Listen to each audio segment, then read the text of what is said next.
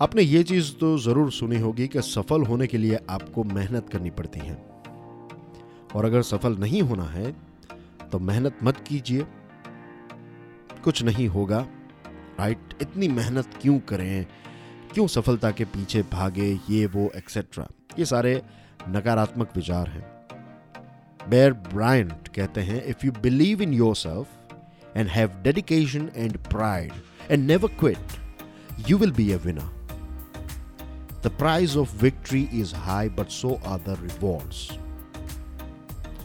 जीत के लिए जो आपको मेहनत करनी पड़ती है, वो ज़्यादा ही होती है। लेकिन उनके जो फल हैं, जीत के फल भी उतने ही मीठे होते हैं। और जब आप मेहनत नहीं करते, जब आप गिव अप कर देते हैं, जब आपके अंदर डेडिकेशन नहीं है तो लॉन्ग रन में अगर आप देखें लॉन्ग रन में, अपने पूरे जीवन को अगर आप देखें तब आपको पता चलेगा कि मेहनत करना इतना भी डिफ़िकल्ट नहीं था। डिफ़िकल्ट ये था कि हमने कभी कोशिश नहीं की। हमने गिव अप कर दिया। हमने उतनी मेहनत नहीं की। और सबसे इंपॉर्टेंट हमने खुद पर भरोसा नहीं किया। ये बात जब समझ में आती है और अगर एक एज के बाद समझ में आती है जब हमारे, हम हमारी लेट सेवेंटीज़ में पहुँच जाते हैं लेट एटीज़ में पहुँच जाते हैं, उस टाइम पर जब ये रियलाइज़ होता है, तब आपके पास शब्द नहीं रहते।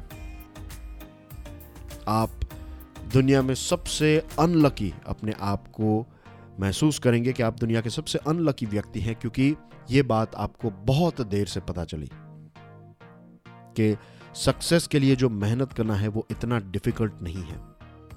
स्टार्टिंग में डिफ़िकल्ट है, क्योंकि आप नई चीज़ कर रहे हैं। आपने अभी तक मेहनत नहीं की थी, लेकिन अब आप मेहनत कर रहे हैं तो it's going to be difficult but it's okay long run में अगर आप देखें तो कुछ दिनों के बाद ये मेहनत जो है, वो आपका एक नॉर्मल वे ऑफ़ लाइफ हो जाएगा।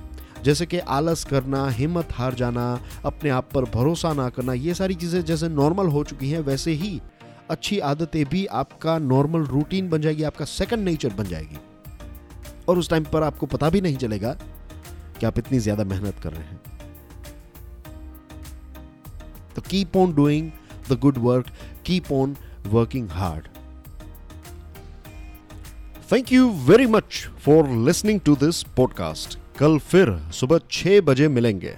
तब तक के लिए जय हिंद।